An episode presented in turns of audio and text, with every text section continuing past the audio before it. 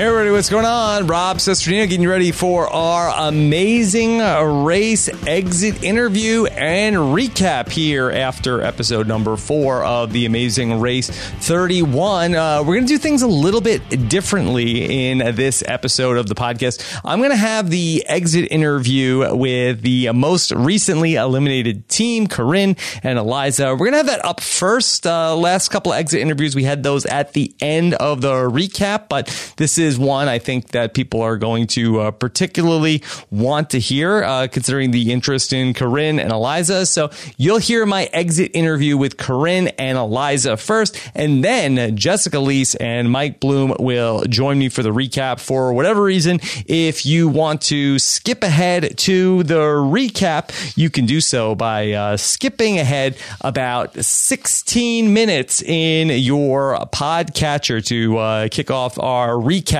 of the amazing race from this week. I want to thank a sponsor before we get to Corinne and Eliza, and those are our friends over at Ship. And Ship is the brand new dating app that lets you set your friends up and be set up by your friends. The way that it works is that if you're single, you sign up and you invite your friends to join your crew. And if you're like me, you're in the crew of people like Adam Klein, and you can go through and swipe away, and then you can be the person uh, swiping left or right for the people that you are in their crew. And it's a great way to bring friends together. They say it takes a, a village to find somebody a relationship, and uh, that's exactly what we're doing here on Ship. I'm in a ton of crews. Really, the listeners of Robert's podcast have really uh, taken to Ship, and uh, it's a lot of fun. A great way to interact with your friends and potentially meet somebody. And uh, I even have the okay uh, first the first dating app that I have the okay for my wife to actually be on. It's Ship. So go ahead. Dating is more fun when you do it with friends. Download Ship for free at getshipped.com slash RHAP. That's get S H I P P E D dot com slash RHAP. Getshipped.com RHAP and start today. And uh, let's go ahead and get to my exit interview with uh, Corinne and Eliza, who uh, called in earlier this afternoon. Corinne and Eliza, what's going on? Hi, Rob. Hi, buddy. How are you? We're okay. We wish we weren't talking to you quite yet. Yeah, I wish uh, I wish it was later in the season too, but I always uh, relish the opportunity to uh, get to talk. So I guess uh, let let's let's get into this uh, and. I want to know uh, how how was the reaction to uh, last night's show for you both? Um, the reaction, like our reaction, or the Twitter's reaction or Instagram's Uh, reaction? how, how are you guys doing? Because I saw uh, uh, some uh, negativity uh, coming your way.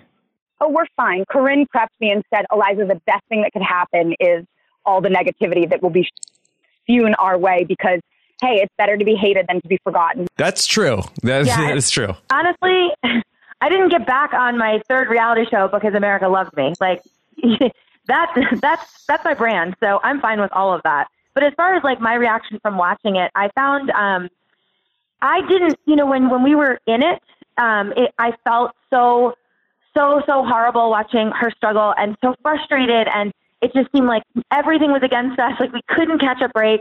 And and watching it back um taking sort of that i guess that level of anxiety while you're racing out of the equation i was able to see sort of how we treated each other and how much like our friendship and our like love for each other how that like actually played out and i thought that that was really satisfying and an angle i never would have thought was going to be portrayed so i thought that was kind of the the cool thing that came out of it that i didn't expect at all Yeah, I would agree with that. Yeah, I think that that's uh, really one one of the um, amazing things about uh, you, Corinne, is that uh, you are a uh, a great friend, and I think it gets overlooked that uh, that what a nurturer you can be.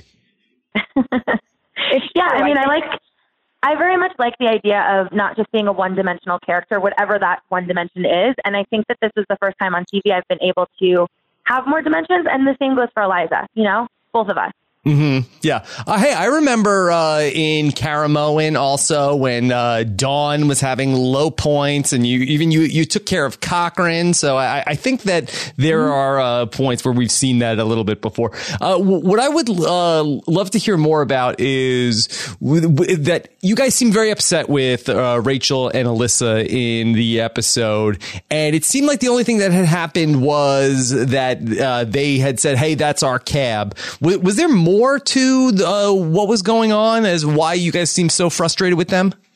Um, there was a little bit, but for the most part, I mean, it it basically could have been anyone on the mat next to us, and if we were the ones getting eliminated, we would have despised those people. It it really, I mean, as you can see from the comments that we were actually making, oh, I hate them. Oh, I'm never speaking to them again. I mean, it was nothing specific to them. It was just our you know, extreme devastation and disappointment and anger and frustration with getting eliminated.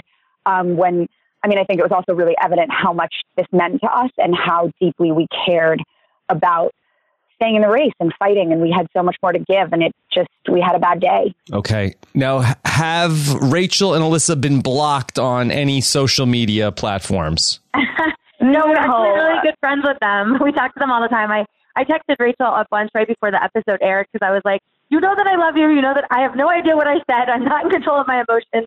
Um, you know, it doesn't mean anything.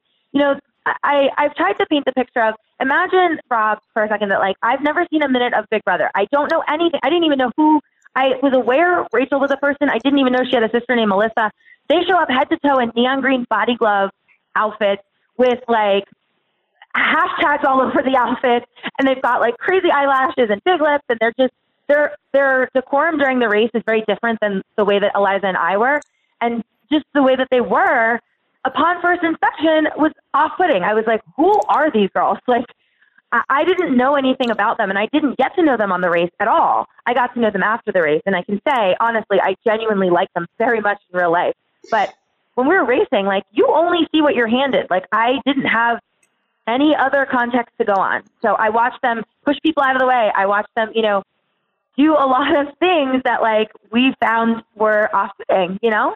Mm-hmm. So that's where like my opinion of them came from, but it was it was inaccurate, which goes to show you, you troll internet that sometimes you don't really know a person just because you watch so much TV. oh, Eliza, can you talk a little bit about uh, the moped and uh, why it was such a struggle?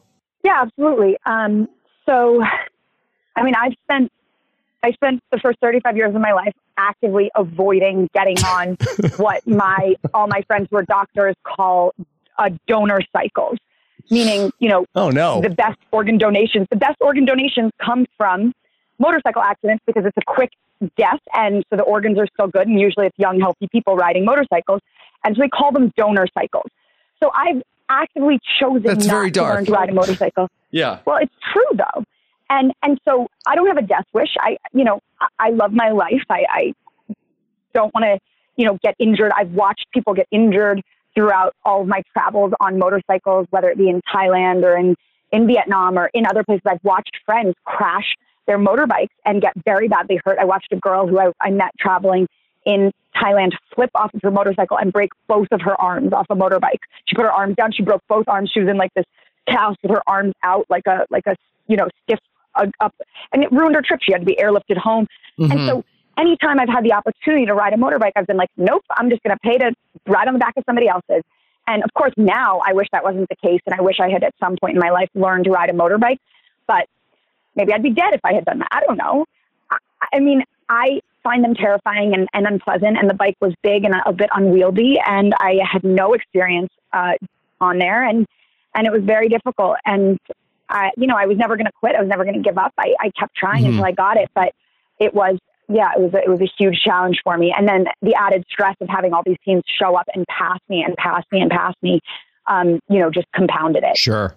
I mean, with all that bad history uh, with the uh, motorcycles, was there any talk of Corinne doing that part of the task? So, no, we had already no. assigned a long time ago. If it was any kind of driving challenge, it was going to be her. We went through every single possible challenge we had ever seen on Amazing Race and decided who would do what. So we never opened a clue and we're like, you do it. No, you do it.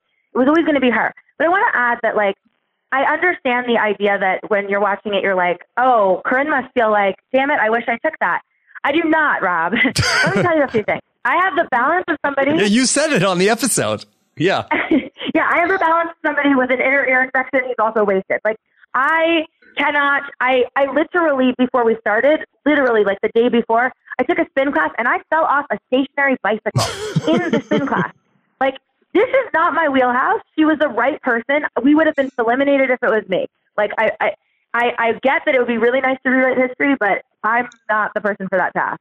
Okay. The, you had these other 10 teams that you were out there with. Uh, is, is everything good with all of these other teams that you guys played the race with? Yes. And in fact, um, not only do we talk to all the other teams, but I was the person who gathered every single person's cell phone number, put us all on a group chat, the whole cast on one chat. I facilitated that and I always make sure like I don't miss anyone's birthday and and send it to the whole group and everybody's like in touch and super friendly with one another. Um, you know, we do have some offshoot chats with people who we're closer with, obviously, mm-hmm. but um, yes, we are in touch with all the with all the teams. Uh, even the Afghanimals, it seemed like that that was another team that you guys had friction with on the race. I do not care for them. I am not really in touch with them. I'm on the group thread, but like, I don't, I don't really care for them. was that strictly because of uh, what what was going on on the race? No, I just you know some people in life you just don't have any use for. I would say they they're under that category. I mean, you can think we've played on Survivor seasons where like there's a few cast members that like sure you'd like give them a high five at a reunion of some sort, but you're not going to like go out of your way to stay in touch with them. Mm-hmm. I would say the Afghanimals fall under that. Okay, what was the highlight of uh, the four legs of the race that you guys went on?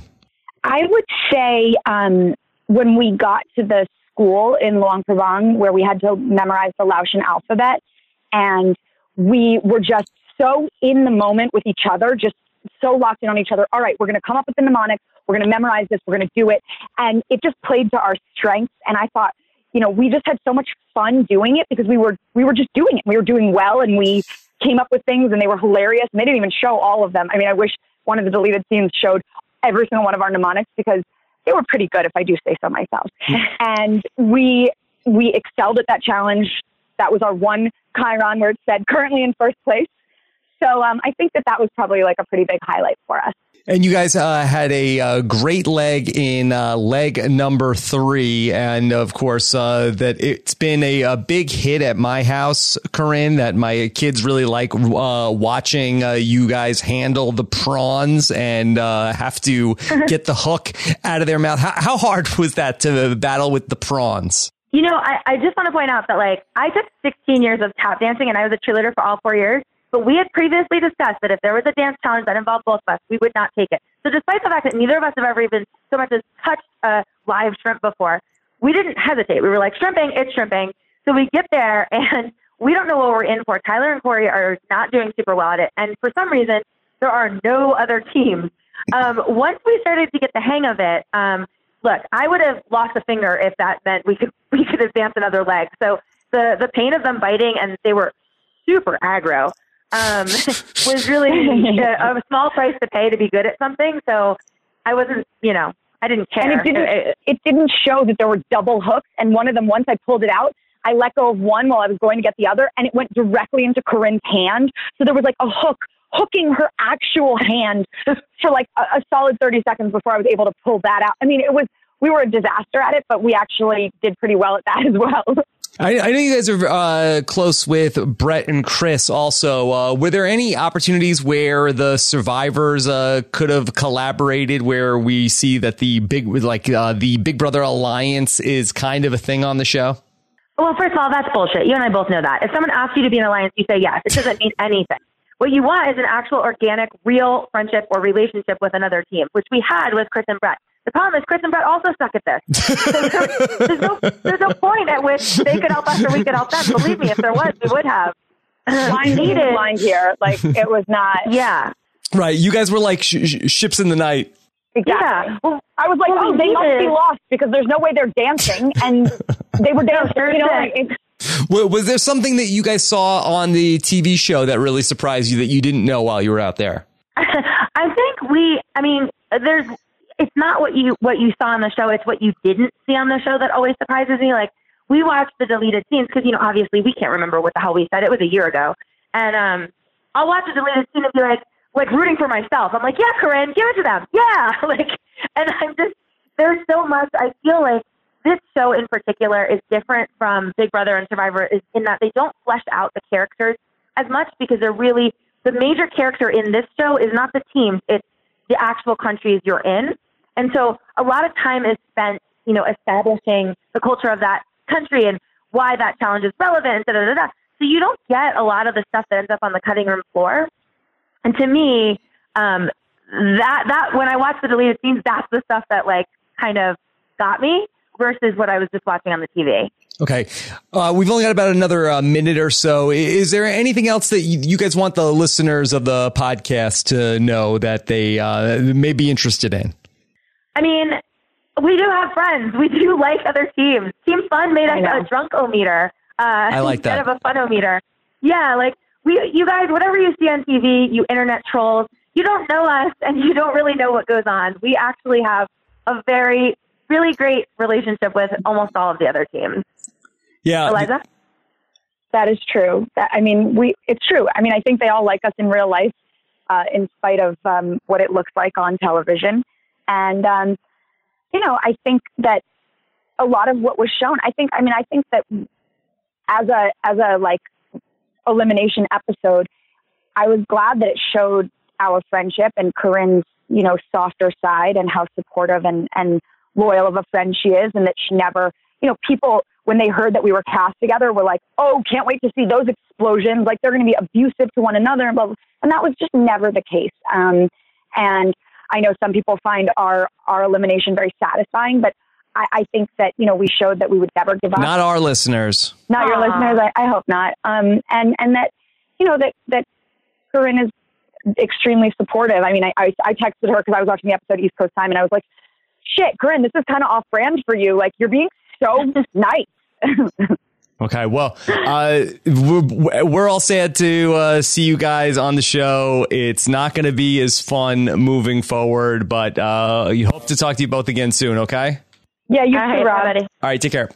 Bye. Everybody, there you have it. Corinne and Eliza talking about everything going on on the amazing race. And we go from one dynamic duo to another as I bring in my co-host for our amazing race recap. Uh, first, let me welcome in our chief amazing race correspondent, Jessica Liese. Jessica, how are you? I'm doing great, Rob.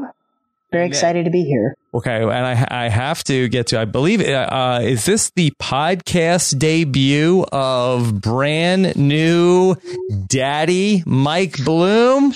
I thought for a second, like, is this the podcast debut of Baby Asher Bloom? And I was about to scramble and run out of the room and see if this kid could produce some intelligible, you know, syllables about the Amazing Race episode. Which we'll see if if I've been capable of doing that, considering how punch drunk I might be less than a week into having a newborn.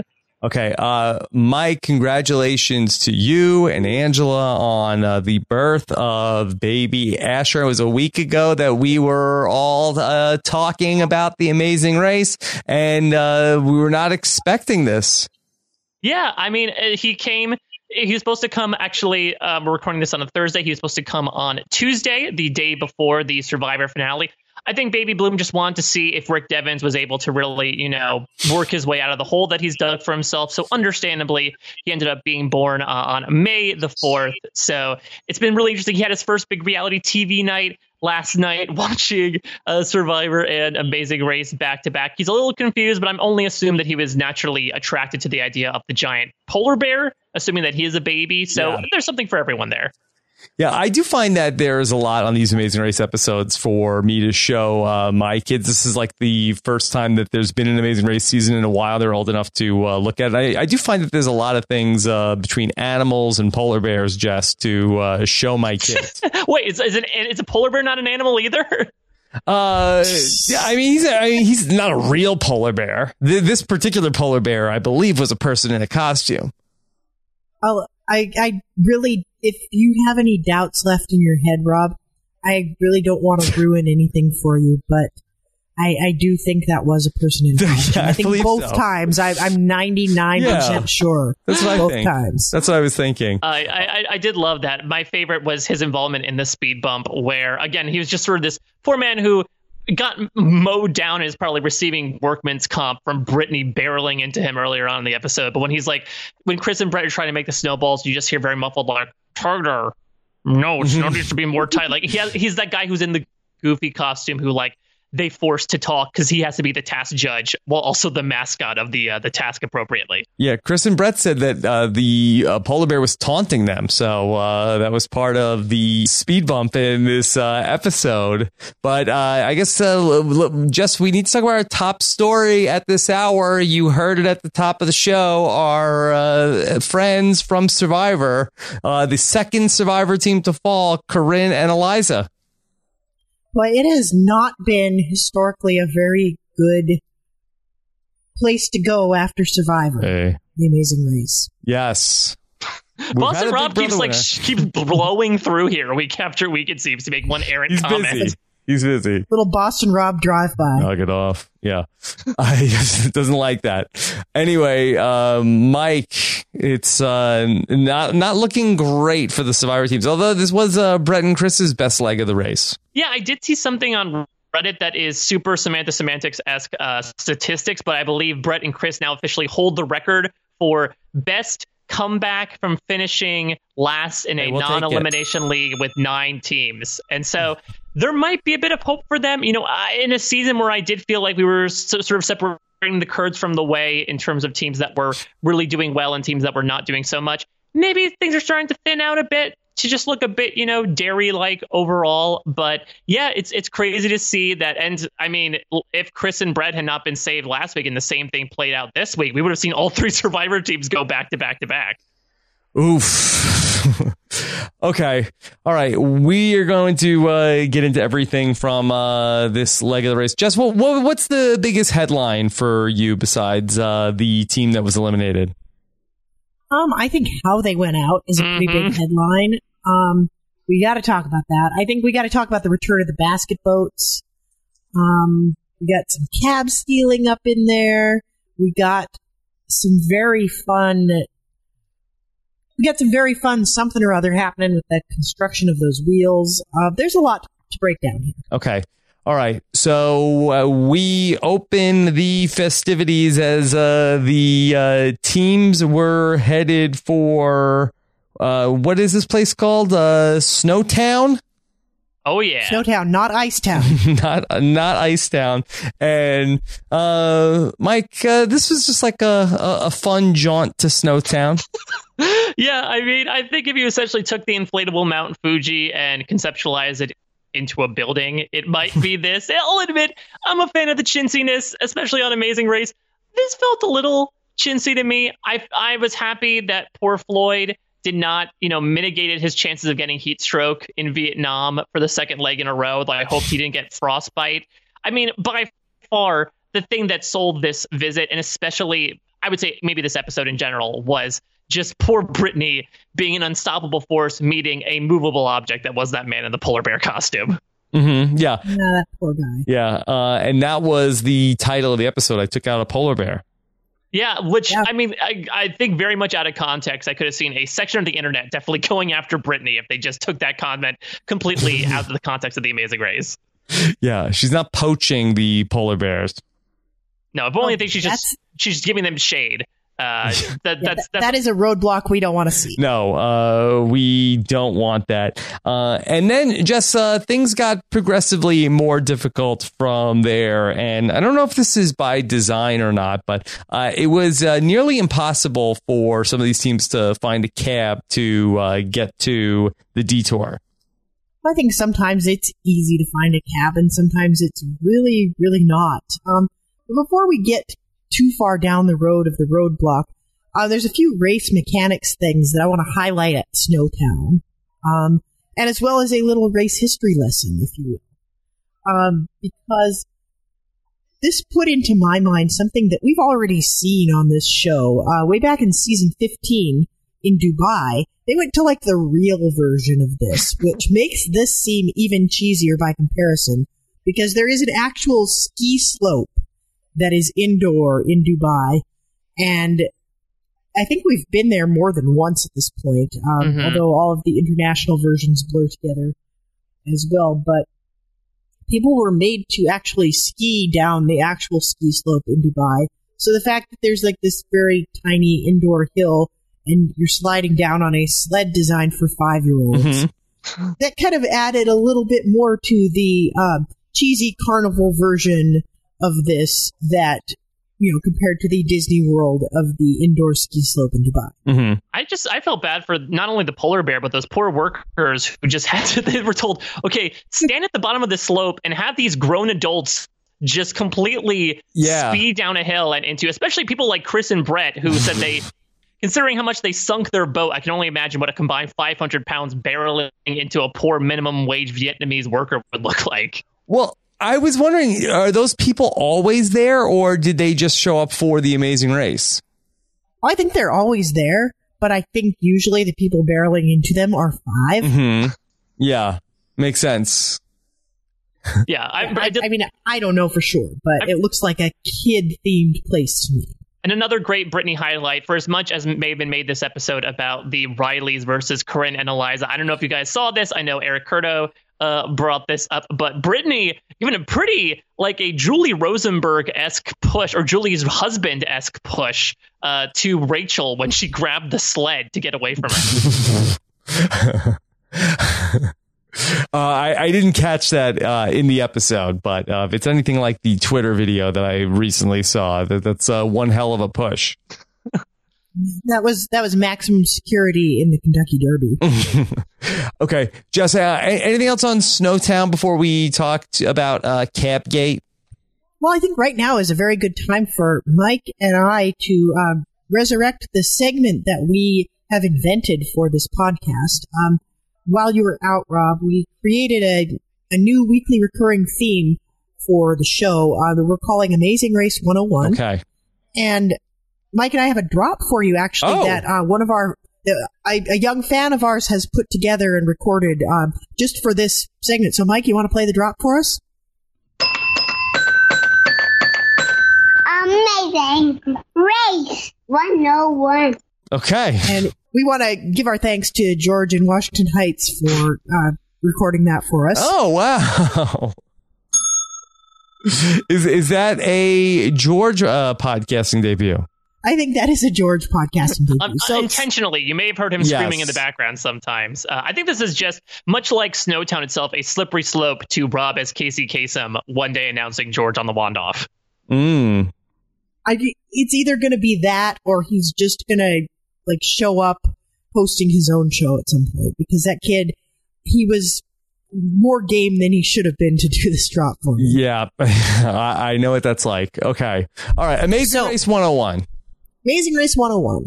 And this week, uh, we got questions about two different things that I want to bring to your attention. Um, and thing number one, I think, is the more obvious one, uh, which is the speed bump.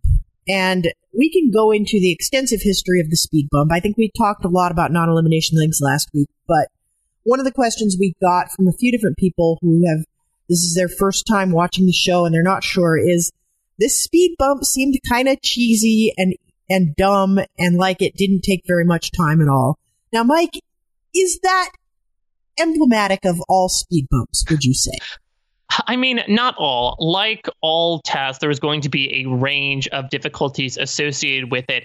I do feel like the unfortunate connotation is usually when we think of speed bump, the vast majority of them are going to be these simple tasks. Like, I believe one of them was uh, sitting on a chair in an ice hotel for 10 minutes without getting up. One that you commonly reference, Jess, is Amazing Race 21 winners. Uh, the Beekman boys basically just trying to eat ice cream from an, a little asshole vendor who tried to do a bunch of weird fidget spinner Wow. tricks with it. So you do have occasionally exceptions to the rule. One of the things that I think might be the toughest speed bump ever was in season 27 when uh, Tanner and Josh essentially the speed bump was they had to do the roadblock again but with the other person. I think that's sort of our go-to in terms of the hardest speed bump. But I would say for the most part, you know, they want to give you an extra task, but not something that is so out of the way that it completely derails your game. Like we saw here with Chris and Bret. Yes, they had to stay behind and make snowballs, but they also had to deliver it to the place where the roadblock was. So I'd say if you're looking at speed bumps, they are mildly inconvenient in general. Yeah, I, I think that's quite accurate. Um, I don't think anybody is meant to be hung up at a speed bump all day. Although I think we do highlight it whenever something like the Tanner and Josh thing happens, where it seems like the speed bump's a little more difficult. I think on the whole, we wish they were a little more difficult, but not so hard that we see someone rolling out hay bales for eight hours. Yeah. And it always comes back to, and the Beekman boys got to eat ice cream. It really does, especially since Beekman Boys didn't even do it correctly the first time. They went to the wrong vendor. Yeah. And then they had to go and eat more ice cream. And, and the Beekman boys, uh, famously, they had never uh, come in first in a leg, and, and uh, I feel like that that's probably more historically significant in terms of uh, their contributions to Amazing Race lore. But somehow, just the, they get brought up anytime there's a speed bump that they got to eat ice cream. It's an unfortunate association, I think. Like it's not their fault that they happen to get this speed bump, but it happened to, you know, fall or get scooped into their laps. And I love the Beekman boys. They Yes. are such lovely guys. The couple times I've met them, they're just fantastic people. And it was a really great final leg that they ran. They got this. I- yeah. Oh, I no. No, I have no problems with the Beekman Boys as human beings or as racers. Season 21, maybe not my favorite season, but they got to eat ice cream. Come on. okay. Uh, Jess, anything else uh, in Amazing Race 101? second, second lesson of Amazing Race 101. You got two lessons that we have to impart today. Um, we got a lot of questions because this, I think, is the first time, if you're a casual viewer, this may be the first time you've ever seen this, and you may be wondering what was up with it. The beginning of this leg, we didn't actually go to the airport, but teams got released in kind of a staggering start according to when they checked in at the map the night before. And they go to Snowtown, and Snowtown is closed. Mhm. And so a lot of teams had to sit around for an hour or more waiting for Snowtown to open. And at that point, all the teams are in one place. And we got a couple of questions like, is that normal? That seems kind of weird. So we want to tell you that this is something, if you were an early days watcher of Amazing Race, this happened all the time. This was like every leg. They'd be going to a museum or a landmark or something, and they'd roll up, and it would be like, this opens at 8 o'clock. And so everybody would be there by the time the gate opened. Most famously leading to um, a moment in my all time favorite leg of the race in Hungary in season six, where they were all waiting at this railway museum and it had this big iron gate and they threw open the gate and everybody just kind of stampeded to the gate and then the gate comes crashing back on one guy's head. Ooh. So that may be, I mean, they, they continued to do it for years after that. So I don't think this actually affected whether or not they were doing the hours of operation. But this was something that they called in the early days, they called this bunching. Mhm. And it happened a lot. And I think actually in my interview with Eliza and Corinne, I think Eliza actually name dropped the uh, the bunching term. And yeah, I mean it, it also makes sense because going back to the first season, the end game was particularly interesting because one team lagged behind way too much because for lack of a better way of saying things without spoiling too much, they got cocky. And so they fell way, way behind and had to play catch up for the rest of the race. And so to avoid teams getting so stratified where, you know, certain teams are hours ahead of other teams, because essentially if you have a clear lane in front of you, there's really no way that you're not going to place the same way in the next leg. To create more intrigue, sometimes they arrange these hours of operation and departing times so everyone is bunched up together. Now, sometimes that also leads to them, you know, not necessarily making it 12 hour pit stops. Maybe it's 24 hours or 36 hours to coincide with that. But it also leads to fun moments like, you know, uh, the, everyone noticing that we didn't see this on screen. It was in a deleted scene, but everyone was elated to see that Bret and Chris were safe. And you wouldn't have that without this bunching point. And there's a couple of other things I think bunching serves. It does kind of get everybody together so one team doesn't get way too far ahead because we'll even see like Colin and Christie's season, for instance, they would get ahead by like almost 24 full hours at a couple of points. And this kind of mitigates that, but it also, in a case where you're not all going to have a natural bunching point at the airport, we're not going anywhere this leg. We need to have one of those points to get everybody into one place or the team that starts out first is definitely going to finish first, and there may not have been much mixing in the order. And you know, we we can't get into too much detail, but there was a lot of mixing in the order this episode. Um, we'll get to that. So I think the bunching, a lot of people hate it, but it's necessary. And if you don't reset the board every so often, the board gets very, very wide very, very fast. Okay. Are we ready to talk about Taxigate? Yes, please. Okay. So it uh, seemed like it was uh, innocuous enough in the moment where there was a moment where uh, we saw uh, Eliza and Corinne go to a taxi, and uh, Rachel said, "Hey, that's our taxi." I believe uh, they specifically said. I think Elissa said, "Don't take that. That's us," and Rachel said, "We're us," which is very confusing when you think about it. Yeah. I am he as you are he as you are me. Yes. And it did turn out that it was uh, very tough to end up getting a taxi cab, but Eliza and Corinne seemed to get a taxi uh, very quickly after that, Jess. Yeah, I mean, it's hard to tell with editing, but it didn't seem like they were the ones that had the most trouble. hmm Yeah. Uh, so I was sort of confused. My it seemed to me like it was kind of like a much ado about nothing. But I would say that this was the straw that broke the neon green camel's back.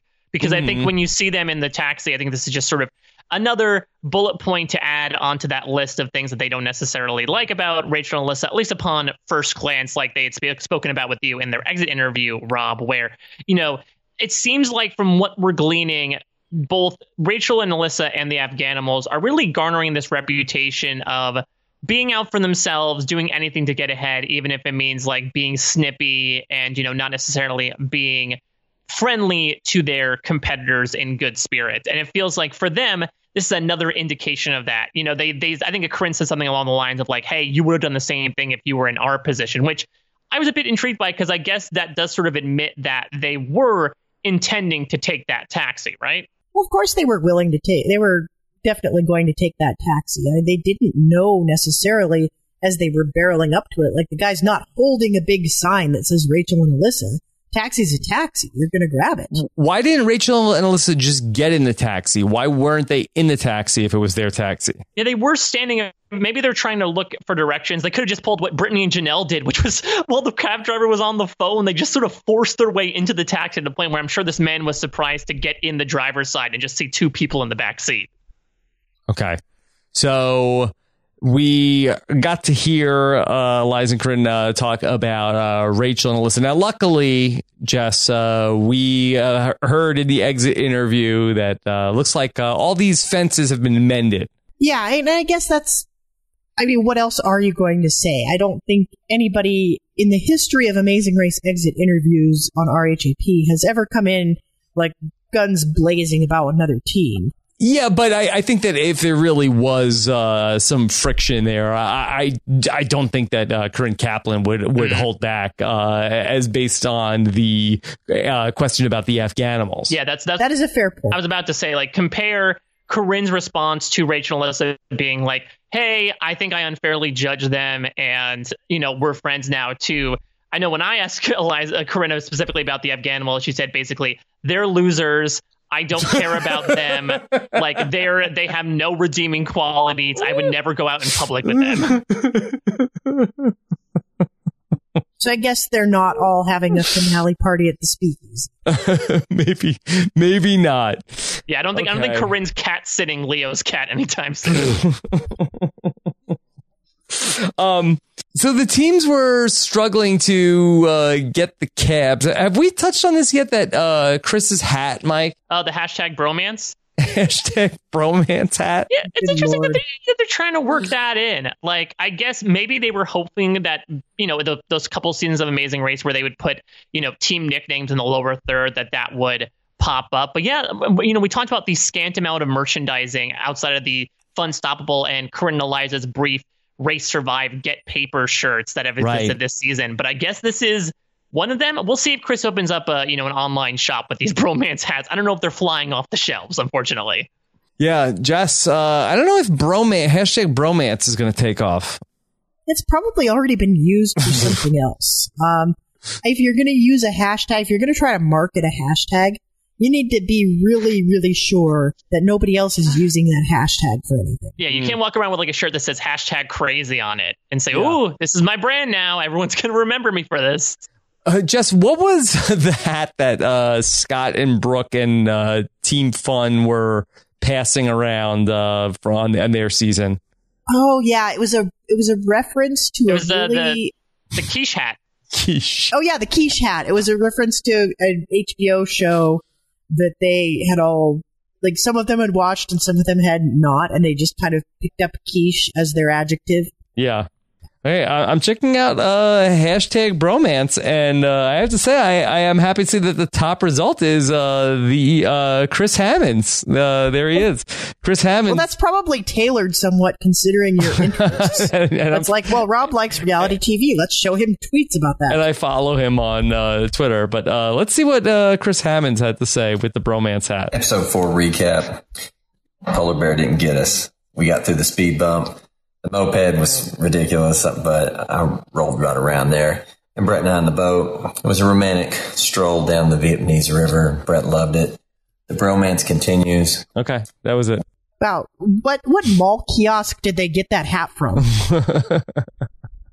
Yeah, I wonder. I wonder if they were like, "Oh crap, we need to buy something. We're in LAX. Uh, sure, get this hat that says hashtag bromance that we give out to like people who stop over." That's funny. Uh, yeah, you know they were like uh, I think added into the cast uh, late in the game. They they might have just picked that up somewhere. Like that. I, I, that might not be a custom build. All right, Bret, you get the skinny jeans. I'll get the bromance hat. We gotta piece together this wardrobe. It's like, quick, stop at this 7-Eleven right here. Let's see if they have any merch. Well, all right. Uh, do we need to practice Vietnamese? No, no, we don't need to at all. No dancing necessary. We need to get hats right now. Okay. All right. Um, uh, there were teams that were really struggling, uh, Jess, uh, with trying to find uh, this taxi. Team Fun had no taxi. Nicole and Victor had no taxi. Tyler and Korey had no taxi. Well, this is something I always wonder about on The Amazing Race because I know that not every city is like New York City, where you can walk outside pretty much anywhere at any time of day and do a street hail and get a taxi.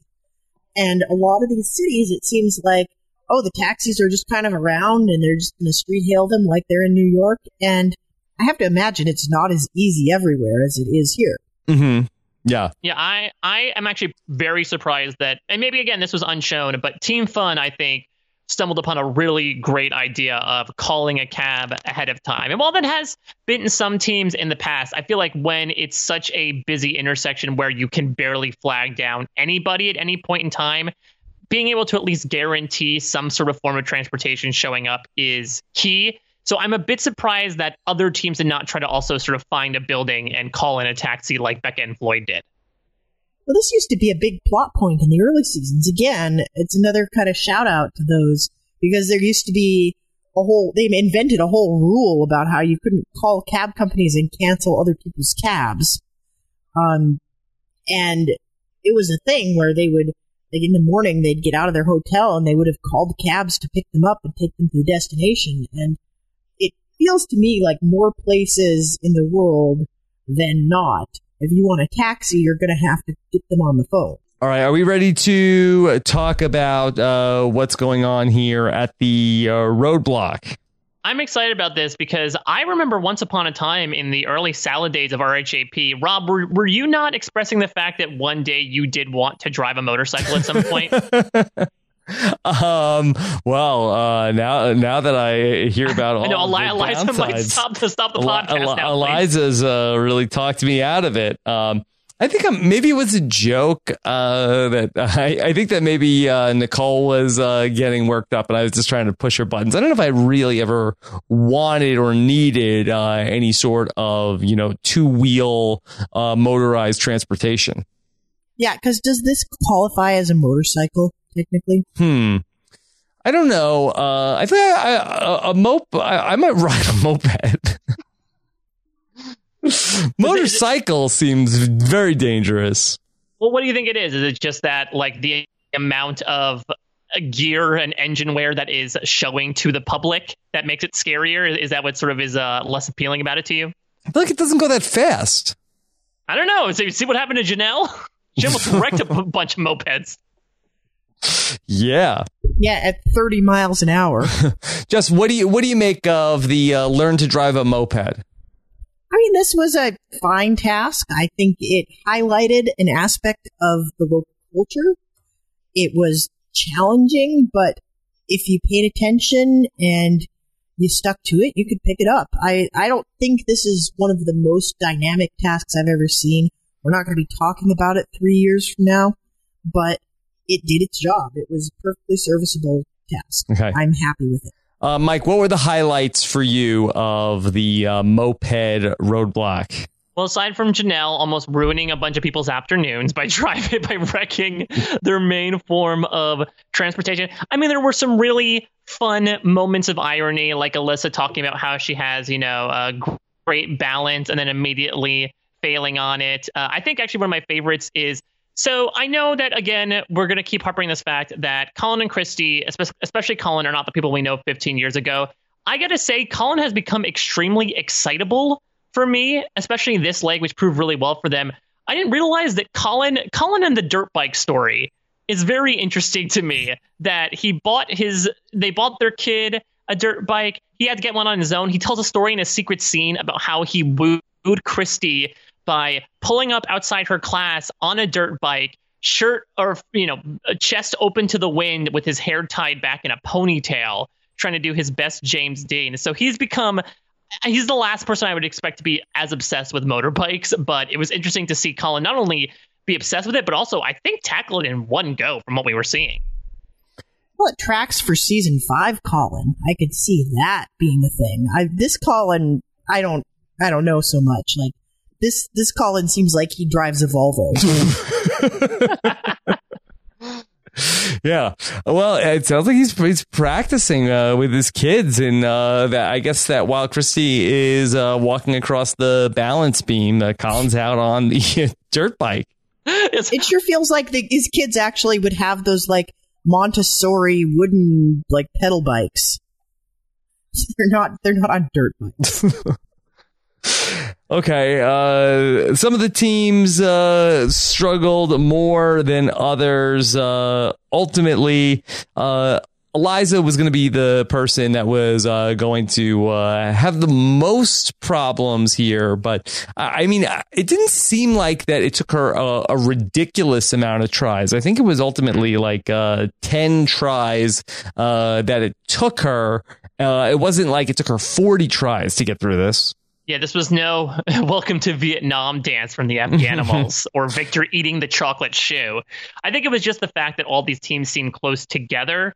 And I'm assuming that they were going out on the same course, so they sort of had to go back to the line. And it was compounded by the fact that, as you mentioned, Eliza just continued to get frustrated, which was understandable, I think, just given the fact that from what she talked about, I think that they she did not benefit from the fact that maybe people with more weight were able to center the bike more to not have it slip out from mm-hmm. under them. But yet to see her go to pieces over this, it was uh, it was a little tough to watch. Yeah, Jess. Uh, yeah, it, it, Eliza was getting uh, very emotional here. Well, it's funny. It, it didn't seem to me, I guess, because we've watched so many seasons of this show at this point. I've seen people go to pieces at a task. And at this point, like, the alarm bells were not really going off for me because I've seen Eliza get emotional and I've seen amazing racers fall apart at tasks. And she was upset, sure, but she wasn't like, you know, she wasn't screaming that her ox was broken. so I, I wasn't too worried. I thought they're still going to pull it together. They're going to be fine. And they really kind of weren't. Mm-hmm. Yeah. I do think that uh, Corinne was uh, super supportive of Eliza throughout this. And, you know, I, I, mentioned this in the exit interview, but it's not really a trait, Mike, that you normally do associate with Corinne. But, you know, going just going back to her seasons, you know, uh, you know, thinking about like with uh, Dawn and uh, Caramoan specifically, uh, Corinne is like a like a good shoulder to cry on. Yeah, I asked uh, them about this in my exit interview about sort of what they learned from each other because they came in from this very unique perspective where they were the only team to have not actually played a season of their other show together. their entire friendship and relationship was gleaned outside of being on the island. And one thing that Eliza did say is that, and actually I think Corinne said it as well, is that she is extremely loyal. And I think it's maybe because we Yeah. don't necessarily conflate loyalty with, for lack of a better term, villainy. I think sometimes we equate villainy to what the Afghanimals are doing, which is, you know, betray people at every turn, you know, cut all the throats. But eh, they sort of fill this odd niche where they are sometimes vicious vocally, but from you know a, a relationship perspective, they're going to like who they're going to like, and they're going to like them very, very hard. To the point where it really did seem like outside of those couple of teams, they really did get along well with everybody. To the point where you brought up uh, Eliza's text chain that she created after the race. Hmm Yeah, and uh, I've I've said this before that you know uh, Corinne and, and Randy, I think they have this in common where that they are uh, actually uh, extremely like uh, nice and kind to their friends. Uh, it's their enemies that they are villains to. Yeah, and it just so happens that when they are not so kind, they're very, very vocal about it, and it just happens to take up probably They're more airtime. Incredible friends to people. Uh, if you're their friends, it's uh, if you're their enemy, watch out. Yeah, I mean, it's not really a dial; it's more of a switch, right? It's either a one or a ten. Yeah, or a, or a one or a zero. yeah, They're exactly. binary. Yes. Okay. Well, the other thing that I've observed about Corinne is that if you give her a little bit of lead time, the meanness that she brings into anything is, you know, it's very cruel and cutting, but it's also very funny and entertaining. But the more external stress is put on her and the more, and the less time she has to really think on her feet, the more like just actively mean she gets. Mhm. And I think we started to see killer fatigue catching up with her a little bit this leg as well, where the funny mean was away and the mean mean was coming in. Uh, that uh, where where did you feel like that uh that uh was coming up?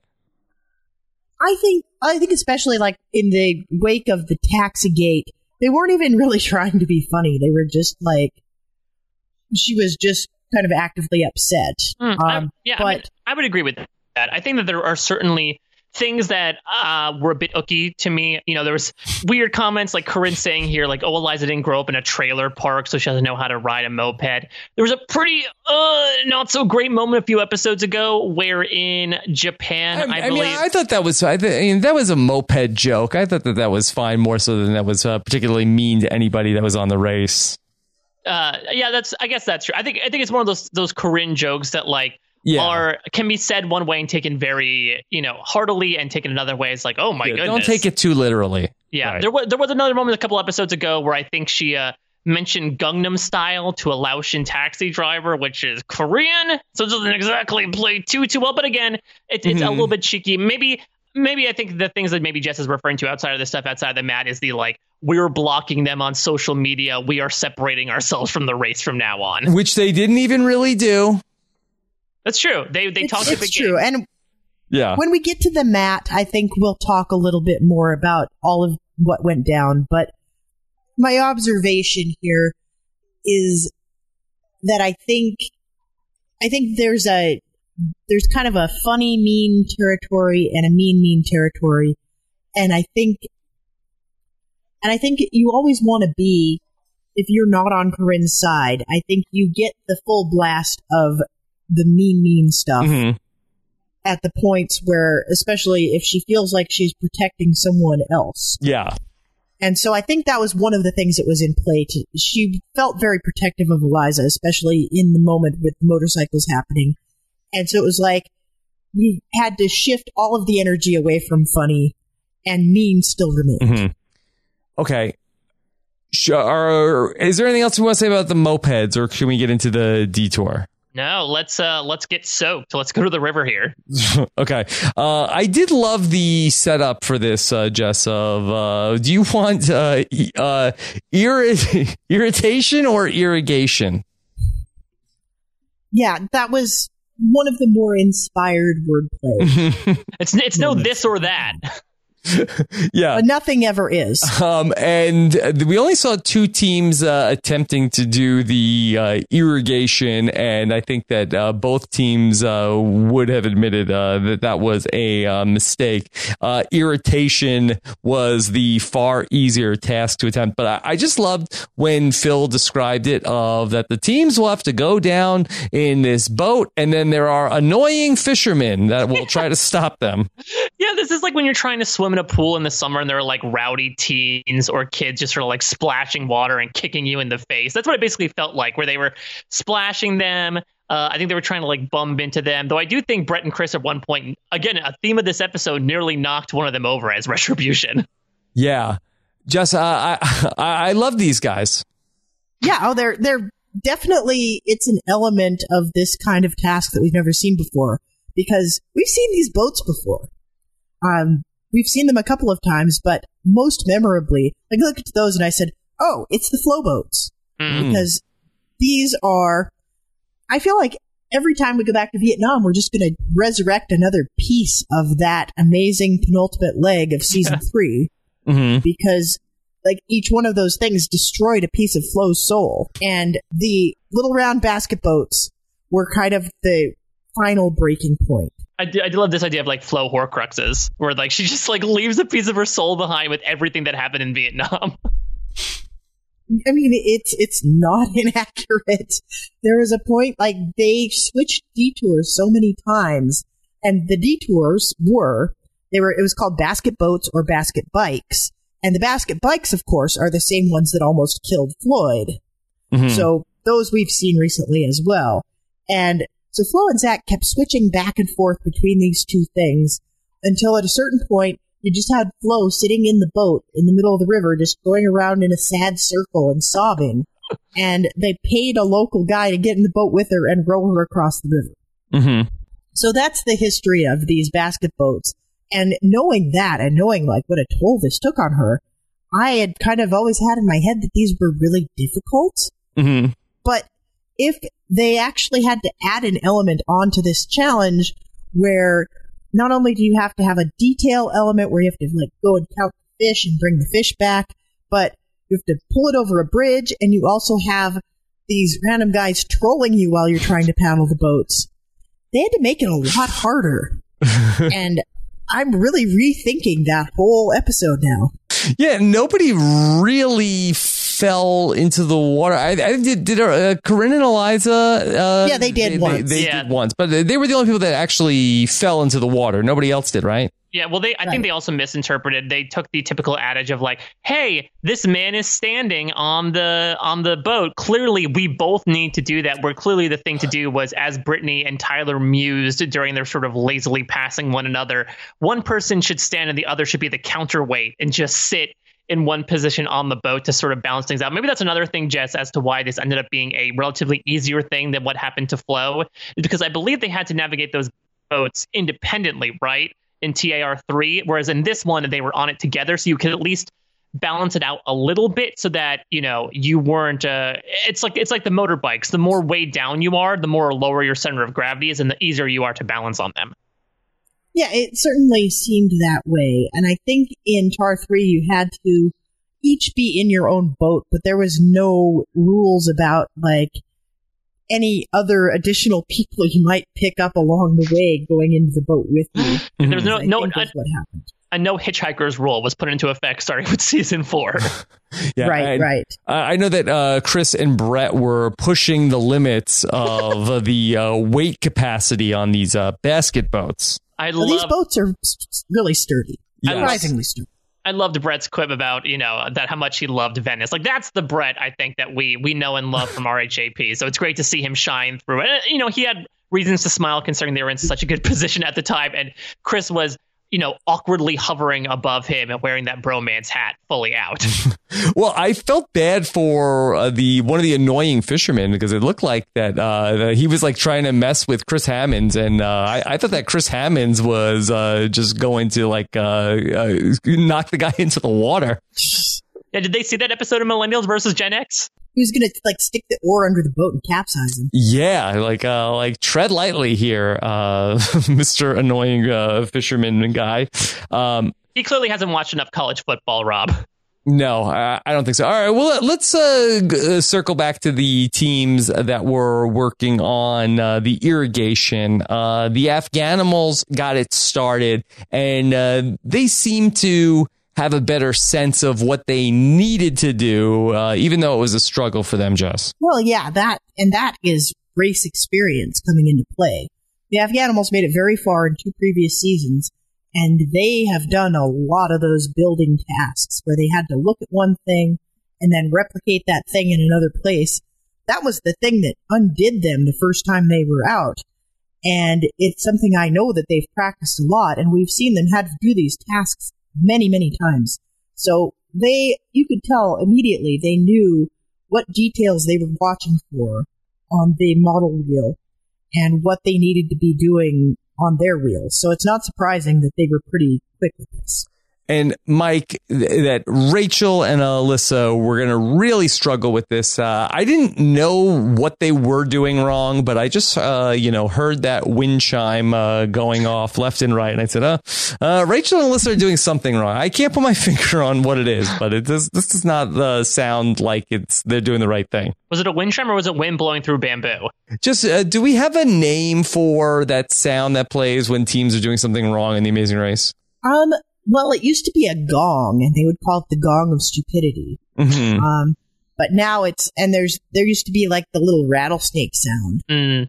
But was, I feel like that was the rattlesnake of like irony, where it's like, oh, we're not gonna get lost this time. Yeah, yeah, that was more. That's more of a hubris rattlesnake. Mm, hubris Um, rattlesnake. But I don't know that we have a, a sound for the chime. Um, the rattlesnake we used to call. Well, we don't really swear on this podcast. We used to just call it the OS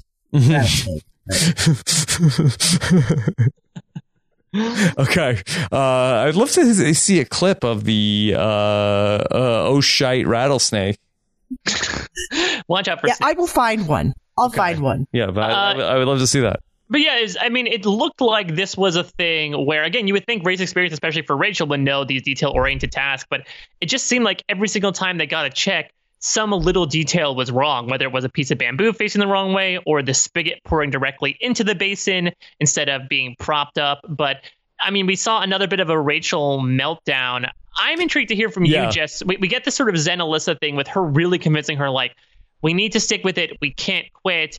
But I guess going back to the JL rules, do we think this would have benefited if they had swapped, considering that this put them from second all the way down to eighth place? Well, I think it depended. I think we talk a lot about these tasks where the judge comes in and like tells them you're wrong, you have to do it again. And sometimes he doesn't give them any clue as to what they've done wrong. And sometimes he says, oh, you have to adjust this, this, and this. And I think in the ones where they're giving you some direction, I think that's a little bit easier to feel like you want to stick with it because the end is in sight. Those ones where you have like a million things that could be wrong and they just keep pointing at it and saying it's not right, it's not right, it's not right. You could be there all day. But the one like this, that guy seemed to be telling them every time, like he used to give, he would give them one clue every time as to what they were doing incorrectly. And that I think probably made them feel a little more secure that they could actually get it. Well, let's uh, touch on a, a couple of the other teams uh, that we're going through. Uh, the, uh, the the irritation task. Uh, just uh, we saw that uh, that Colin and Christie they got to where the fish were. And then uh, dumped the fish into the uh, bigger basket boat and did not take the smaller basket with them, which seemed, seemed like a weird move. Yeah, I feel like the fish were still alive, Mm-hmm. and maybe they kind of weren't after they dumped them in the basket boat. Yeah, yeah, I don't know. They're like, do we need the basket? Like, uh, no. Uh, like, uh, what's the harm in taking it? I mean, would they get a penalty for like, oh, you weren't supposed to take the basket with you? Well, no, they were. Well, I think they maybe felt like they were supposed to transport the fish. Maybe they thought that okay, we're sitting in a basket, so technically we're transporting it in a basket. What I also love about this, again, another random tidbit about Colin. He says apparently the only exercise he does is paddleboarding. Yeah. That does not seem accurate. that guy is like shredded, and I have been paddle boating. yeah, I don't know if he's paddleboarding across like class five rapids. Maybe that's what he meant. Yeah. I also thought it was weird that they, oh, you have to get five fish, but all of the buckets seemingly had five fish. I don't know how you could potentially lose a fish unless you pull the Colin. It felt like everybody thought that the, every basket had a different number of fish in it because that's certainly something the Amazing Race would do. Mm-hmm. So I think they probably opened the baskets and like making sure, okay, we didn't take one that has three or one that has 12. Mm-hmm. We're going to take the one that has the right number of fish. Okay.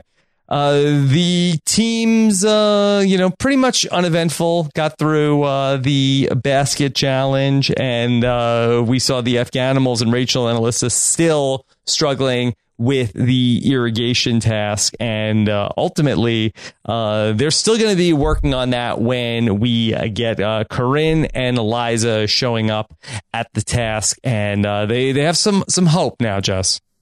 Yeah, and I kind of love it when the two detour options are right next to each other. I'd like that too. Because I like that you could have somebody having terrible drama with their task, and then in the background, you see other people having different terrible drama with their task. I think that's a really striking visual thing. And I also like that it inspires people. If you're having a lot of trouble with one or the other, you could switch a whole bunch of times. Like, I think that goes back to the season 13 um, Dandrew moment where they were marching and serving soup. And it gives a lot of opportunity for people to second guess. I think it really gets into your head when they do that. Okay. So Corinne and Eliza are going to get into the basket boat and they are going to uh, attempt the irritation task as uh, it looks like it's set up to be a race against uh, them and Rachel and Elissa. Now we start to get to uh, some teams coming in and checking in at the mat and uh, sort of out of nowhere, Colin and Christie uh, end up in first place, Jess. Yeah, there's a lot of strange shuffling around Yes. here, and it's very hard to tell what's going on. And I don't have the full story, and the pieces of the story that I have heard, they're not a, they're not substantiated, and they're not necessarily CBS sanctioned.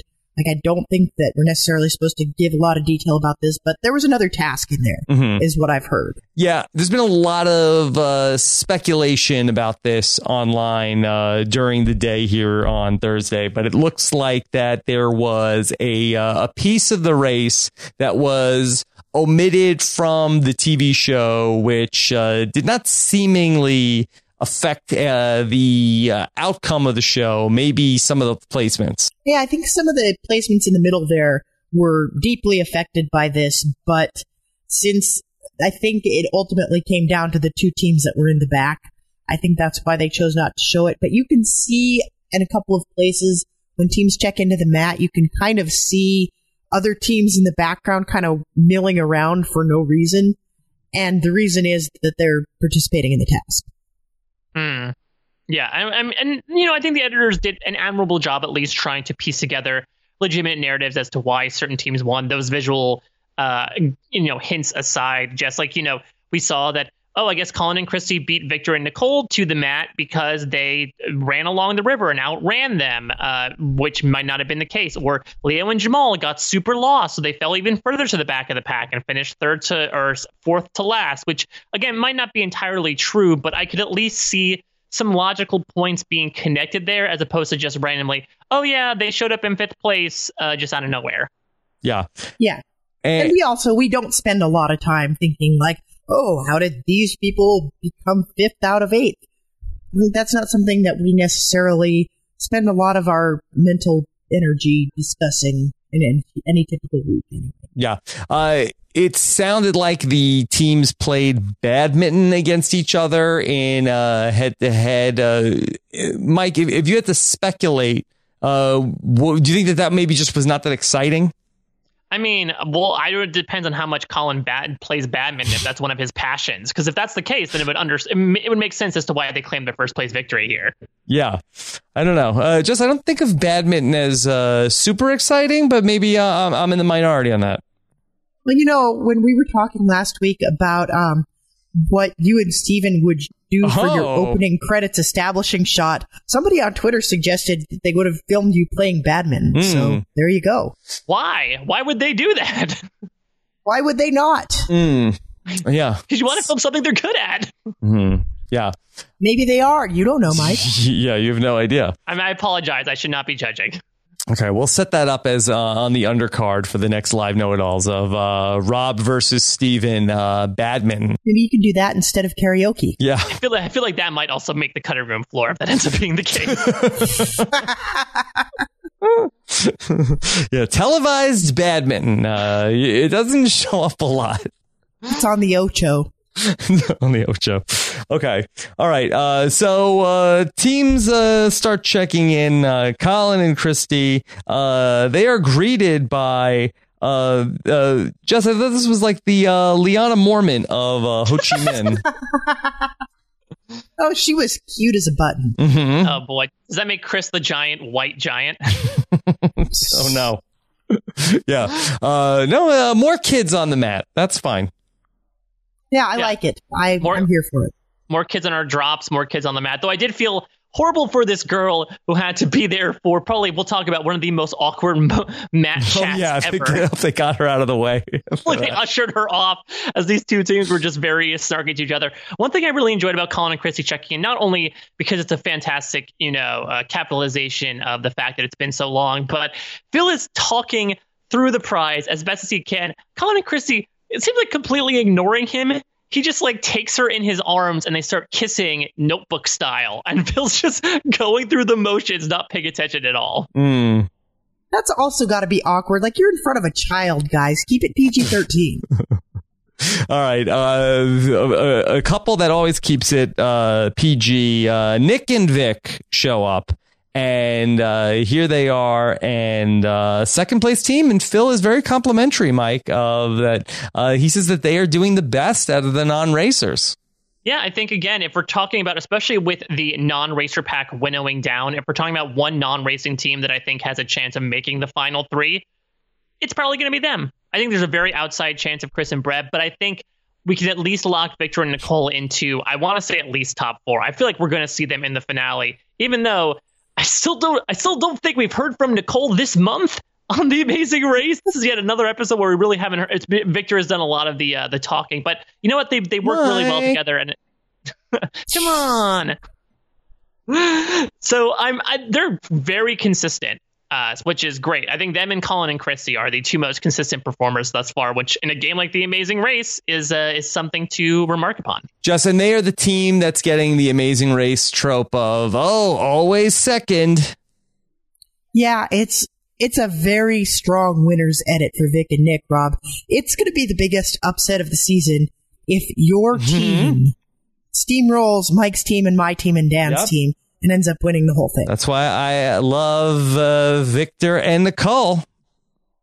It gives you a rooting interest. Yeah, I think, I'm think we did a good job. Yeah. I was going to say it was a big mistake not drafting them, but now I kind of like it. Yeah. I've got, I'm got some skin in the game. Okay. Yeah. When it comes to our drafts, Rob is standing in the boat just paddling water at us to try to get us all wet and disturbed and irritated. Yeah. Uh, Bret and Chris uh, come in, and they are number three. Right? Uh, no, no, no. Yeah. Yep, no, no, no, you're right. Yeah, Chris and Bret number three, and then Team Fun number four. Yeah. So uh, congratulations to uh, Bret and Chris. Just uh, seemingly out, out of nowhere, uh, just able to uh, get through this leg, uh, even with the speed bump. So uh, good on Team Survivor. Team And they're Bromance, figuring it out. Yeah, Team Bromance. They're they're uh, they're they've uh, maybe uh, Mike. Would you say are, have they figured this out? Do we expect them to uh, continue to uh, race at the top of the pack?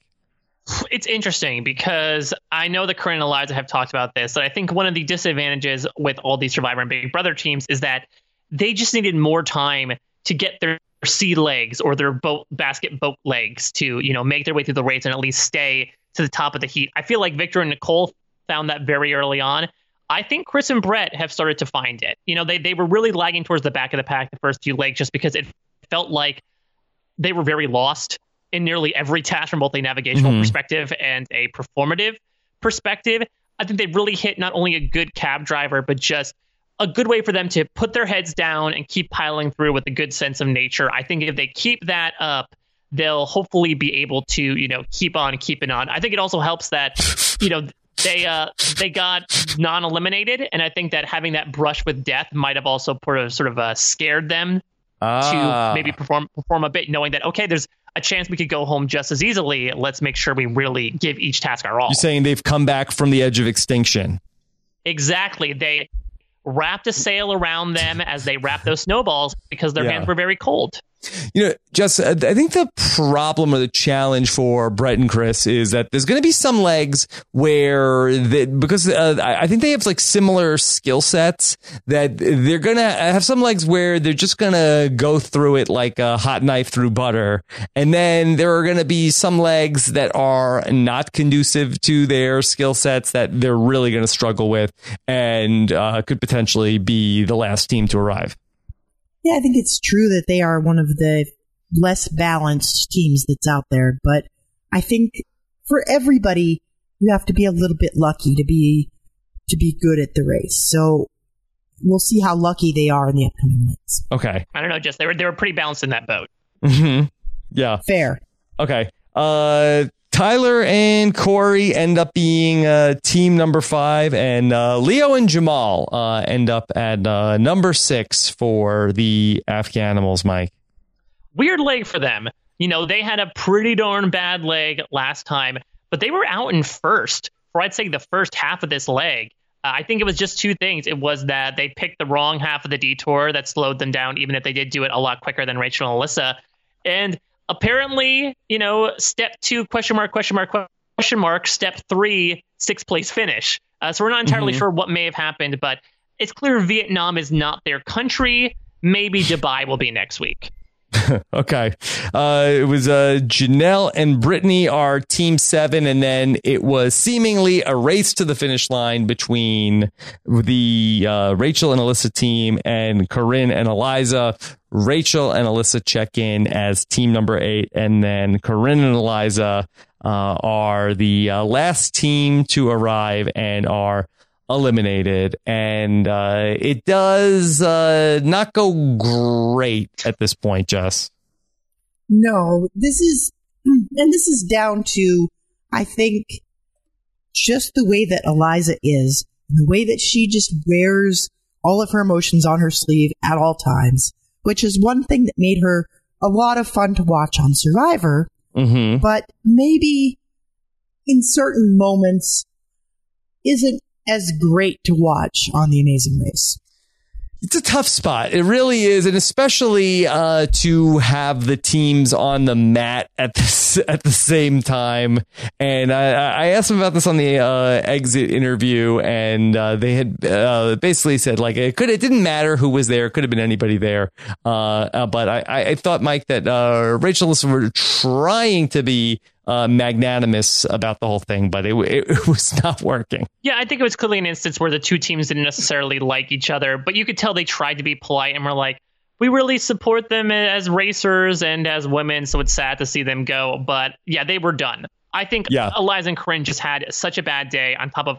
I do see their point about how maybe this could have been every any other team. I don't know. I feel like if Chris and Bret were next to them, it wouldn't have been the same type of reaction. I just think they're the only two people that it could have been I, Uh, I really do, I, or at least this extreme of reaction. I don't think they would have walked off the mat to have their own little decompression session if it wasn't Rachel and Elissa on the mat. I think because we kept seeing, hearing in confessionals about how they said specifically, of all people, the two of them to be next to us while this was happening. But I see your point. I don't necessarily understand why the show did not say, "Okay, Rachel and Elissa, just go off camera left." Like we need, we want this to be their Oh, moment. no, they they want. I think they knew that that was the irritant, and Well- uh, Here's my thing. I want to know how much of that was played up because that moment happened. Like, how much of that story did they craft leading up to that moment so that they had a narrative reason for Brandon and Eliza to come as unglued as they did in front of Rachel and Elissa? mhm. Because I think they must have dug through and found every moment of conflict and put that story in there this episode so that when it did happen, it felt like it really was the kind of the culmination of everything that had happened. hmm Yeah. Um, I liked it. Was it uh, that Rachel and Elissa were talking about how like look we were just really blessed uh, in this leg of the race, like and uh, I was. I think I would have yelled at them too. Eliza said, "Oh, oh, I guess we weren't blessed then." Oh, you know, Cor- oh. Corinne said, "Oh, well, I guess we're not blessed," and Eliza said, "We're not hashtag blessed." And I think Chris is ready to make another hat. yeah, uh, and this was uh, weird that we then uh, they left the Met and we we follow and we follow them away from the the Met. Uh, Mike, is there a lot of precedence for that? Absolutely not. Uh, let me direct you to a piece that the one and only Jessica Liese wrote on robhasawebsite.com back in the day from November 2013. That sort of, oh. that sort of talked about, uh, I think at that point, the Mount Rushmore of awkward pit stop mat moments.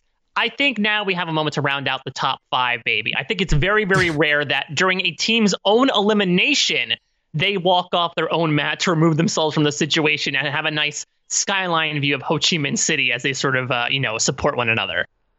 Justin, did you know that Mike was going to cite your 2013 uh, writings about the Amazing Race? Well, I kind of sent him the article, Ah. so yeah. Um, I was going to say. Well, this was actually the 2013 article came in response to we were talking about all the times that Phil had to be really awkward with people on the mat.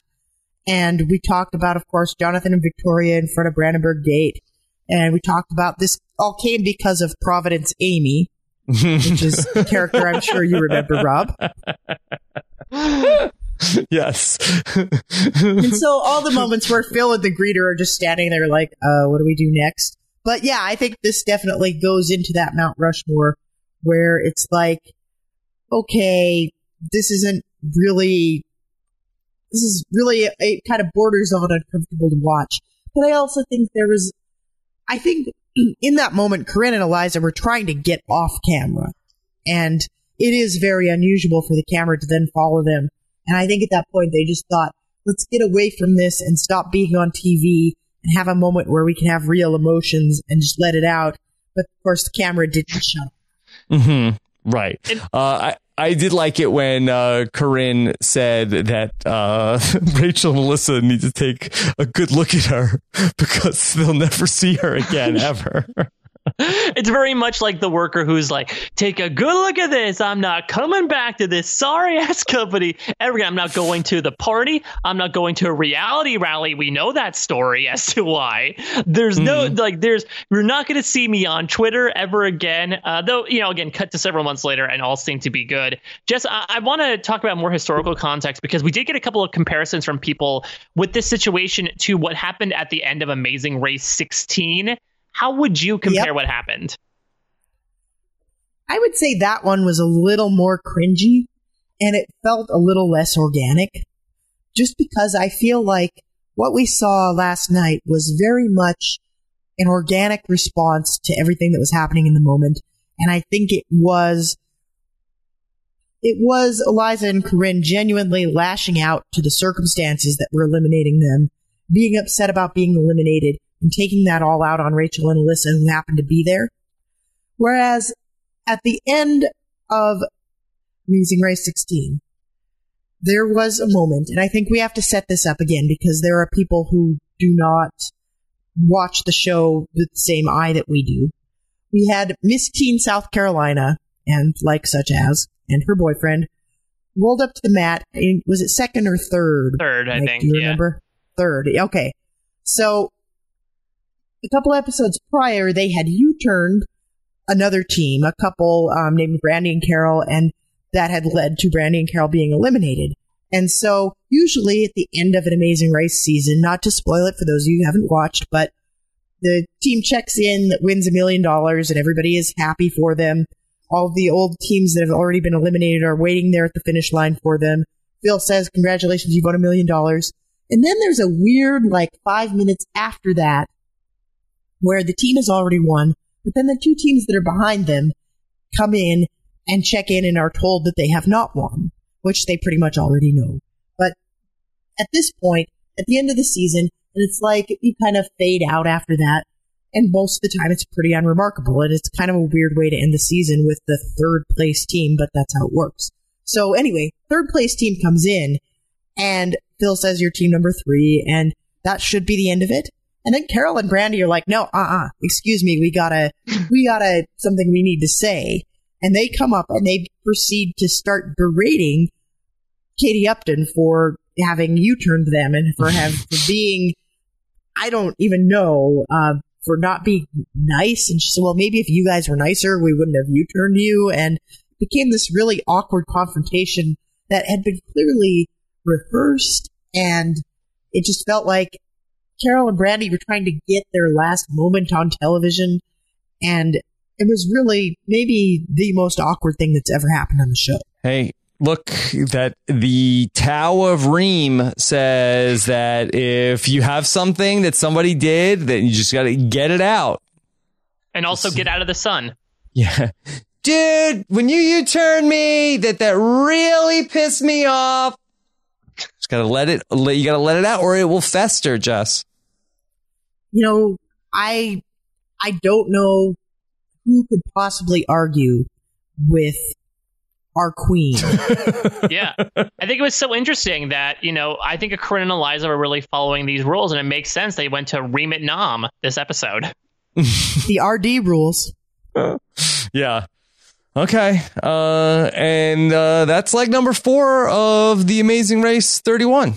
Such, I tweeted about this. It was just such an unconventional ending, as we spoke about before. Like it almost broke any sort of rules that we've seen about the race before and in terms of the way that things were staged, the way that it ended. Usually it ends with uh, you know, a pair the pair saying like, "Oh, well, you know what, this was really tough, but we still really grew an appreciation for each other." And it's clear that they very much did, from what we've talked about in our exit interviews with them. But considering it ended with them like sobbing, or Eliza sobbing in Corinne's arms as one team awkwardly looks on after this very sort of set of heated remarks, was so strange. I'll admit, say what you want to about them. They're a very polarizing team. I will be very intrigued to see what the post team villain Amazing Race 31 is going to look like, considering how brazen they were about their actions and their words. I'm not to say that there's going to be a, a dearth of that, considering the teams that we have left, but they they were a very very entertaining team, and I'm hopeful that the season continues, you know, on its great trajectory, even though they're gone. Okay.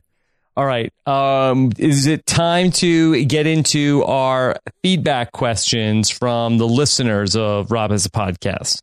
Um, we got a lot of great feedback um, in our Rob Has a Podcast patrons Facebook group as well as on Twitter, and we always put out the call for questions shortly after the episode, and we're happy to receive your questions as you're thinking of them. So I'm going to start out with uh, this question from Will Hatch, who says, why do you think the Big Brother teams are doing so much better than the Survivor teams? Hmm. Yeah, we've seen all three of the Survivor teams uh, have a last place finish. Of course, uh, Chris and Bret saved by the uh, non elimination leg. And, hmm. I mean, I would say that I think it also comes down to who was picked to do, you know, to represent these shows. No offense to the Survivor teams that were selected, but if you compare young, fit Victor and Nicole to Rupert and Laura Boneham, it's not exactly in the same conversation. It's like comparing mustard and mayonnaise. right.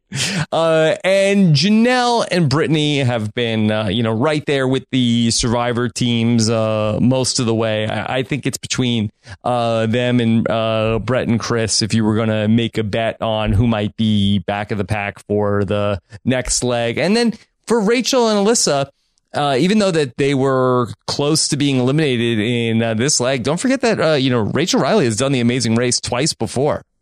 Yeah, I think they said this was something like this was like yeah. I think like her 27th leg that she's run of the Amazing Race or something. Mm-hmm. Yeah. So she clearly has a lot of experience just running the race. So yeah, I think honestly, I think it just comes down to who is picked to represent these shows. I don't think it comes down to well, clearly this means survivors are the worst at racing as we hear that you know a certain uh, bostonian spirit haunt us when i mention that uh, I, I, think it just comes down to who they happen to pick and who knows as to whether you know chris and bret will continue to represent survivor maybe big brother will take a couple of hits eliza did point out early on big this bromance episode, yeah big bromance eliza did point out it was surprising how none of them have taken a hit yet but maybe that alliance that rachel made a couple episodes ago is surprisingly holding mm-hmm yeah, I, I think I think all valid points. I think a lot of it's down to casting. I think there are survivor teams who could have come in here and been very competitive. Like me and Steven. Exactly, exactly. Mhm. Especially in that Batman. But nobody would have gotten to see it. Sadly. All right, so um, we got a question from uh, Chris D. Has a good question here. He says, "Hi there, I love the podcast. Thanks. Who do you think has the advantage? Nicole and Victor with track record of success, but yet to meet true adversity, or Bret and Chris who arguably have more experience with being in the back, but are now trending up? Could a bad leg creep up on Victor and Nicole? Hmm. I it's tough because I think usually on shows like Survivor and Big Brother, you would say, you know, one of the reasons why Dr. Will Kirby is one of the best players is because, you know, he had a good amount of scares with being on the block that he was able to approach that experience being cool, calm, and collective, whereas other people came to pieces around him. He was able to sort of benefit from that. I feel like actually with the amazing race, maybe I'll go against what I said about 15 minutes ago. I don't know how advantageous it is when you get non eliminated and you keep on racing, considering that it's not so much about like, okay, now I need to change my game, knowing that I nearly went home here. The, the name of the game is just to race and to not finish in last place. I don't know how much could have changed. Maybe when we talk, Right. yeah, maybe when we talk with Chris and Bret later on at some point, we can ask them. But I really doubt from a mentality perspective, you can really change that much to your racing based on the fact that you happen to have a bad leg. Right. In all the time that we've talked about the Beekman boys, just like where there's never been like an intentional Matt Singh component of it's actually better off if you are at the back of the pack most of the race because then you are racing with your life on the line and it really teaches you how to uh, race when the pressure is on for the final leg. No, there's not. And I think there is something to the concept of having a little bit of momentum where if you are succeeding and you're doing well and you're not in danger, you're not stressing about it. And I think that helps you keep a clearer head to face whatever's in front of you. So I think the key thing is if you are in the back of the pack, you just have to not let it get in your head about being the back of the pack and don't let it mean anything. You just focus on not getting eliminated week to week and that's how you end up winning the race. Okay. Um, we got a couple of questions. I want to ask this question here. We've spoken about this a little bit, but I can never pass up an opportunity to feature a question from one of my favorite listeners, one Hot Nuts, who says, who says, should we feel let down that a quasi switchback of arguably the most iconic meltdown in Amazing Race lore was both A, never even mentioned, and B, excruciatingly easy? Hmm. Yeah, I mean it's it's also weird. I'm trying to remember. Have they done switchbacks on returning player seasons before? My my memory is escaping me now, but I feel like For, most of- for the uh, non-initiated, Oh, yes. uh, Mike, could you explain what a switchback is? oh well, hold on first. Let me just get this going. Amazing race 101. Yeah, don't get up from your seats jazz. yet, students. Please, please. We we got one more lesson I want to give you before the bell rings. So a switchback is the Amazing Race being self-referential. Uh, because they tend to visit a lot of locations on a consistent basis, what they decided to do, I think, starting back in season 16 or 15, I want to say, is they started instituting a task called a switchback, which is just a regular task, but it's basically a carbon copy of a previous task from a previous season. So what Jad's mentioned before, the task where they had to ride the bikes with a bunch of baskets attached to it from season 29 was a switchback of a task from season 3 and even, it was even marketed as it. It's given a name and everything. This was sort of a disguised switchback for whatever reason. I think sometimes they say it's a switchback when they think that there's no way they can get around pretending it's not. Mm-hmm. I think the last time we truly had a switchback where they pumped it up a lot was probably back in season 25 when they switched back to the call and ox task. Mm. Yeah, that's It's true. interesting because uh, that in some ways that uh, it's eh, I can understand why they struggle with it because that uh, it's a it's a cool way to say oh okay this is something for our fans that we're doing. But it does feel like that just they do recycle a lot of the uh, same tasks and uh, bring them back out over and over again in specific places. So if they did it often, you know, uh, that uh, you might have a switchback, you know, uh, every other week on the show. Not to mention the fact that they they never deliver on the reprises. Like we've done what probably five or six at this point. Jess and I really can't remember anyone that delivered to the iconic TV moments that the original produced. No, I think that's that's very true, and I think that I almost think I would rather them not highlight it if they're going to resurrect a task because then we get excited. We think somebody's going to break down over the broken ox, and it just doesn't happen. Mm-hmm. I So think you're saying they did they do a good thing here by not mentioning it? maybe they did.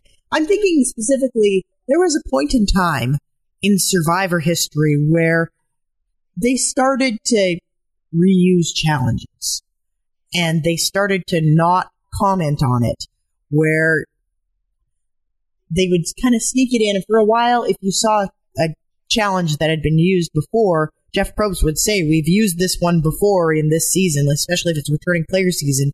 And then they don't really do that anymore. They're just like, oh, this is that challenge and this is that challenge because they reuse these ones so many times. Mm-hmm. And also, so many of the challenges are just go out and get the puzzle pieces and then put the puzzle together.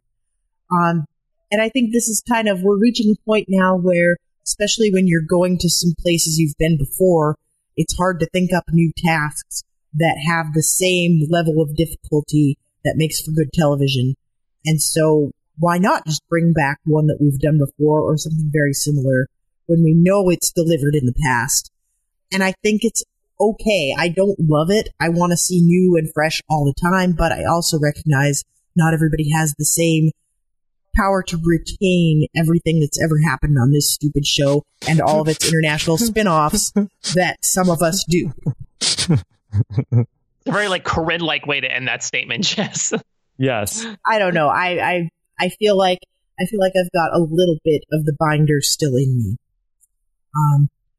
Okay, so um, I've got some kind of fun ones uh, to close this out. But Michael Shea wants to know: since we are all mourning Rupert's early exit, do you think CBS should have hired Rupert to demonstrate each competition so they Oh. can have full season of Rupert? Well- Survivor and Big Brother use interns when demonstrating their competitions. so much for my dream team. Uh, could he stay in the blue leotard, uh, demonstrating all the tasks? Well, no, because then he won't be wearing his tie dye. Uh, that's true. That's true. Um, boy, uh, I would love that uh, if they could uh, show us Rupert practicing uh, and demonstrating every single task. But I I don't know if he would be a good demonstrator. He'd be an Please, excellent demonstrator. I love you both. Please, we can't end like this. so I guess would the question be: Would he be like a dream teamer, where we see like his hands work as Phil's explaining the task, or would Rupert just take over from Phil's place in explaining how to do these things? So uh, Rupert, as the host of the Amazing Race, if Phil steps down, Or Rupert is like doing like a, like a this old house type of thing of like when you do this roadblock, you want to turn very tightly on the corners. hmm. You're like Phil kicks it to Rupert to tell them about the task. Sure. What about Laura? I, Laura's contributing exactly as much as she has in any previous season of any show. I'm sure she's great, but she's married to Rupert. I think she's used to this treatment. Okay, uh, I'm okay with it. Yeah, and interestingly enough, on Amazing Race Canada, very famously, Jon Montgomery, the host of Amazing Race Canada, will explain the task and then he does the task, and it doesn't matter what the task is. I can't think of any that he hasn't done. hmm Like he bungee jumps and he eats bugs and he will like put the stupid costume on and do the dance. hmm And I always kind of secretly hoped Phil would do that, but Phil is kind of above that. So if Phil brings someone in to demonstrate all the tasks, I think that's okay, and I think it's even better if that person is Rupert. should we try to pretend that Rupert is Phil? Like, should he try to do a stunt double thing where he wears the same leather jacket as Phil and like try to cut away from it to make it look like it's Phil doing the task? Except it's very clearly Rupert. It's Phil. Good day.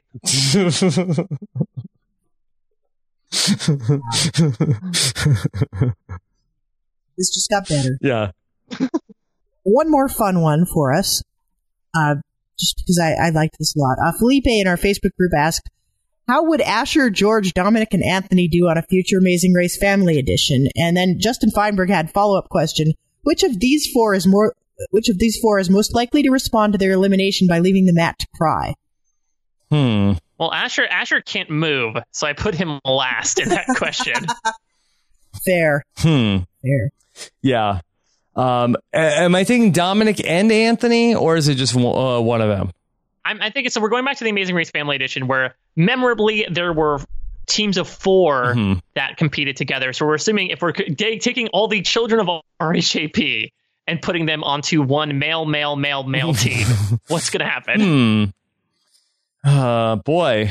Um, Dominic really likes watching when Corinne and Eliza were uh, having to unhook the prawns.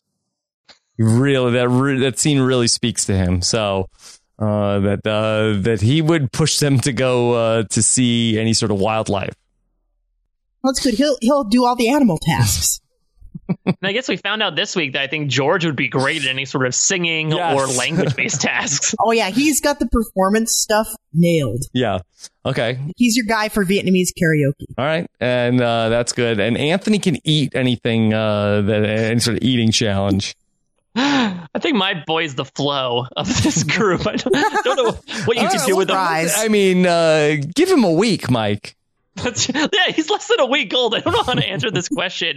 Uh, he did come out with a full head of hair, so I guess if there's a roadblock where he has to shave his head, maybe for a fast forward, maybe he can do that.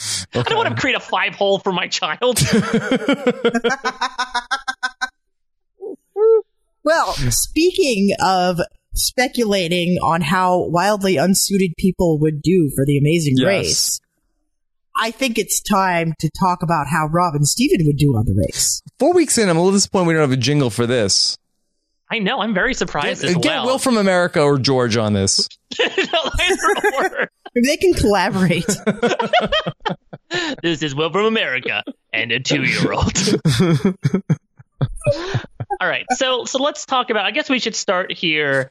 Uh, all right, let, us talk about the speed bump. Let's say Rob and Stephen were able to survive the non-elimination leg because I'm super intrigued. Rob, between you and Stephen, who do you think would, or who do we think Jess would do a better job at? If we're looking at like the 25 to 30 snowballs they had to form to the uh to the amusement Oh, of this got, polar. we got last place last week. Yeah, I'm so sorry, but good news, Rob. You're, Well, they both had to do it. yeah, so I, but I guess my question is, who will produce more snowballs of the two, Jess? Uh, well, Rob lives in Southern California, Mhm. but Stephen is from Southern California. Mm. And Rob grew up someplace with snow, and now Stephen lives someplace where snow is. Hmm. I'm going to give the edge to Rob on this one because he had his whole childhood. I would say that I'd give it to Rob as well, only because Stephen would pick up the snow and put it on his shoulder to ice it. yeah, he's out of the sling now, so uh, he's doing okay. so let's go to the roadblock here. Jess, will Rob live his lifelong dream of getting to drive a moped through a driver's ed course, or do we think that Stephen Fishbach would be found on a moped? I can't get through that question without laughing. I think you just answered it yourself. Yeah, I don't think I'd be good at it, but I think that somehow I'd be uh, the uh, uh, in the Eliza position of having to uh, take that one for the team. I feel like you probably would edge out Eliza. I, I think I, I mean, uh, it looks hard, but I feel like I would get it. So, did you and Stephen, I know you, Stephen, talked about like what tasks you would do. Did you have it down to a science like Corinne and No. Eliza did as to like, okay, this task will do, this driving task you'll do? I mean, they were actually going. Uh, we did not like. Uh, we were sort of like, uh, you know, uh, not preparing as if that this was going to be a reality. Hmm, so it didn't exactly get down to that like granular level. Definitely not. Definitely not. It was, uh, you know, a couple of uh, a couple of conversations, uh, and uh, it did not feel like that uh, we were uh, on the inside. Well, the good news is we're now doing this all for you. Yeah. So you'll have, on the off chance you ever do get called and you do decide it is the right time, I'm sure Mike and I will have spreadsheets to give you. Okay. So we're working this all out now. Yeah, we'll offboard that support to Alexander Chester to make that for you. okay. uh, last question. I think we know the answer to this, but I have a feeling you would go with irritation above irrigation, considering what we talked about in this podcast. Yeah, I think so. I mean, um, I don't know if, unless Stephen really felt like something about the uh, putting together. I could see that happening. I really could. Yeah, that that would really speak to him. Uh, but I think yeah, rowing the boat would be good. And, and this was get, going to get fish. I feel like uh, we're getting the fishy.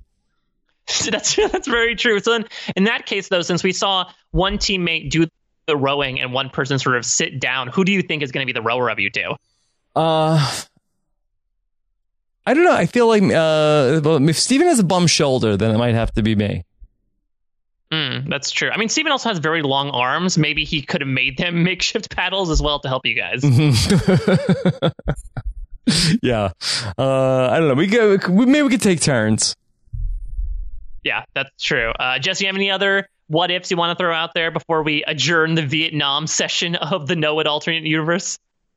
Well, I think I think we've talked at length about how they'd be at badminton, so I think we're good. yes, truly, their worst to first would have come true as they came to a resounding success, winning a romantic swim up trip to the Dominican Republic due to their superior badminton skills. Okay. All right. So we are going to have uh, one week off from the Amazing Race uh, to observe the Survivor Edge of Extinction finale coming up on May 15th. But then the Amazing Race uh, will be back on Wednesday night on May 22nd. Just so I have that right? That sounds right to me. Okay, so uh, a one week hiatus for the Amazing Race as we will come back uh, in two weeks with our recap of everything that's going on. And, and, where are we headed to next, Jess?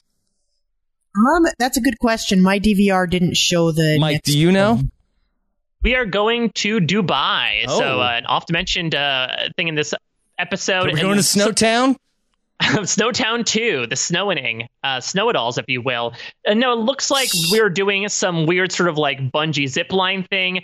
I know that we had said, okay, I think the Freet costume from last season might have been a low point in terms of costumes, but now we have dinosaur costumes going on. Looks like Rachel and Elissa might be uh, heading on a downward spiral, but more importantly, not only do we have uh, an episode of The Amazing Race in two weeks, we have a two-hour episode of The Amazing Race in two weeks. I think they're oh. sort of trying to they're sort of trying to make up for lost time. Amazing Race is now moving into Survivor slot of 8 p.m. Our doubleheader of Survivor and Amazing Race is now finito for this season. So for those of you that are setting your DVRs, um, make sure that you set them to 8 o'clock from now on is when the race is going to be. And I think after the two hour episode, it should be single episodes until the finale. Yeah. Jess, should we expect a, a non elimination leg in the two hour block?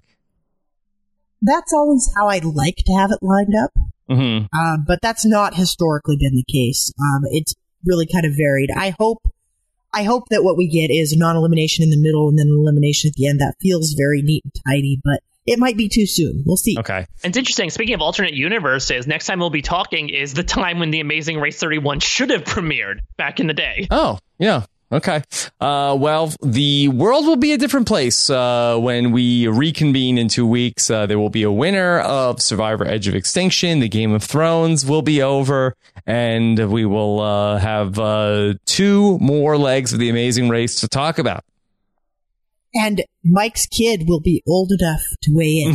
finally. He's going to be doing his own drop. Finally. He'll finally be able to contribute to the team, to the roadblock count will finally get evened out again. Okay. Now pull your weight, Asher. Okay. Uh, Jess, so what should people uh, check out that you're doing?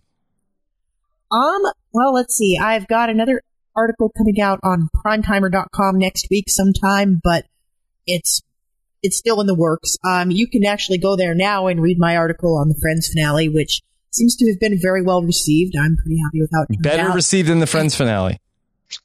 yes, well, that was not hard to do. Mhm. Um, and other than that, I guess I'm around um, on the social medias.